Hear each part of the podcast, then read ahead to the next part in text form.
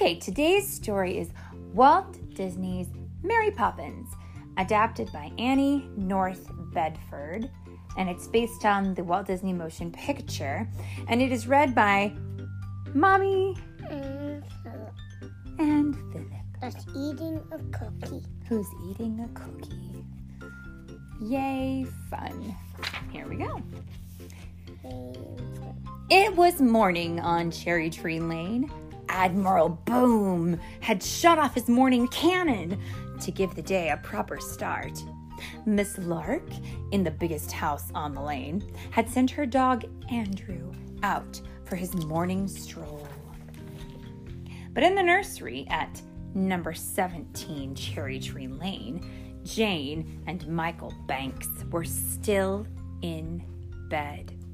Up, up, said Mary Poppins, their nanny, pulling back the blankets with a firm hand. We'll have no lounging about on a supercalifragilisticexpialidocious day. What? Mary Poppins? Asked Michael. Close your mouth, Michael. We are not a codfish. Supercalifragilisticexpialidocious, of course. If you can't think of a word that says just what you want to say, try supercalifragilisticexpialidocious. And it just describes today. Well, that got Jane and Michael up and dressed and breakfast in record time. Out to the park we go, said Mary Poppins, hurrying them into their hats and coats. Spit spot, this way. Supercalifragilisticexpialidocious, sang Jane and Michael as they marched along the lane. They almost bumped into Mary Poppins when she stopped to speak to Andrew, Miss Lark's little dog. Yep, yep, yep, said Andrew. Slower, please, said Mary Poppins. I can't understand a word you say. Yip, yip, yap, said Andrew, slower. Again, said Mary Poppins. Yep, yep, said Andrew. Yes, of course, said Mary Poppins. I'll go straight away, and thank you very much. Yep, said Andrew. What did he say when he was going to say yap? Let's find out. Then, taking Jane and Michael by the hand, Mary Poppins started off the way Andrew had come. What did he say? Asked Jane. He said, you're welcome, said Mary Poppins. But what else did he say? Jane insisted. I don't think he said anything at all, said Michael crossly. And I thought we were going for a walk in the park. There's been a change of plans, said Mary Poppins. Come along, please. Don't straggle. She led them at a brisk pace down narrow, twisting streets they had never been before. Then she stopped at the door of a small house. Rap, rap, went the parrot's head handle of Mary Poppins' umbrella. The door was opened by Mary's friend, Bert. How is he? Mary Poppins asked. Bert shook his head. Never seen him like this, he said, and that's the truth. Mary Poppins led Jane and Michael inside the house. They found themselves in a large, cheerful room. In the center stood a table set for tea.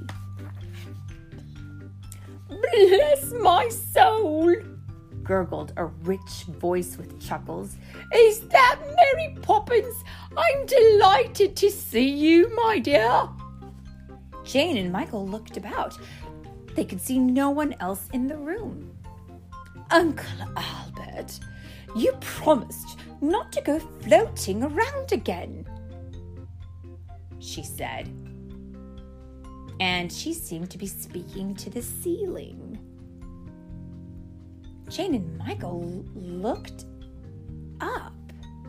there in the air sat Mary Poppins' Uncle Albert, chuckling merrily. "I know, my dear," said Uncle Albert, wiping a merry eye. "I tried, really I tried, but I do so enjoy laughing, you know." Here, the chuckles bubbled up so that he bobbed against the ceiling.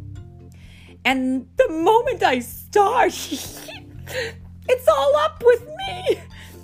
To the children, he whispered, "It's the laughing that does it, you know." Jane and Michael were trying very hard to be polite. They kept their faces straight.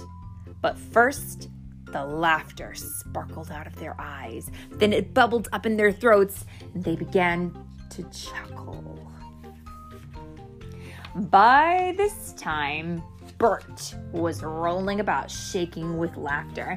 And as they watched, he rose into the air and was soon bobbing about beside Uncle Albert. Michael's chuckle grew to a laugh, and so did Jane's, and soon they were simply filled with laughter. It bubbled out, and they felt lighter and lighter until their feet left the floor and they floated up to the ceiling. Okay. "How nice," said Uncle Albert. "I was hoping you'd turn up. Do make yourselves comfortable, my dears." "I must say you're a sight, the lot of you," said Mary Poppins, her arms folded in a way that Jane and Michael knew meant she disapproved. "You know, speaking of sights," said Bert, "that reminds me of my brother who has a nice cushy job in a watch factory." "Is that so?" said Uncle Albert. "And what does he do?" "You know what he does?" gasped Bert, who was laughing so hard he could scarcely speak. "He stands around in his watch factory all day and makes faces." At that, all four of them roared so with laughter that they turned somersaults in the air. "I found on a horseshoe today," said Bert, holding his sides. "You know what that means?" "I certainly do," said Uncle Albert. "It means that some poor horse is walking around in his stocking feet." Again, the room rocked with laughter. Only Mary Poppins looked stern. "Most disgraceful thing I've ever seen," she snapped, "or my name isn't Mary Poppins." "Speaking of names," said Bert, "I knew a man with a wooden leg named Smith." "Really?" chortled Uncle Albert. "What's the name of his other leg?" More gusts of laughter. "Now then, Jane, Michael, it's time for tea," said Mary Poppins firmly from below. "I will not have my schedule disrupted." "Oh, please stay," begged Uncle Albert. He pointed at the table on the floor. "I have a splendid tea waiting for us. If you could manage to get the table to—" With a rattle and a bump, the table began to jerk. Then up it rose through the air, cups, cakes, teapots, and all.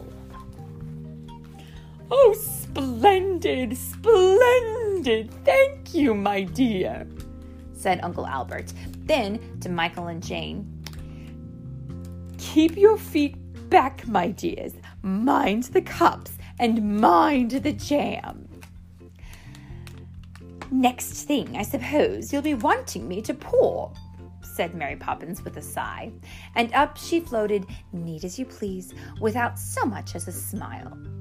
The others still laughed and bobbled about as Mary Poppins poured tea and passed the tea, and with milk for Michael and Jane.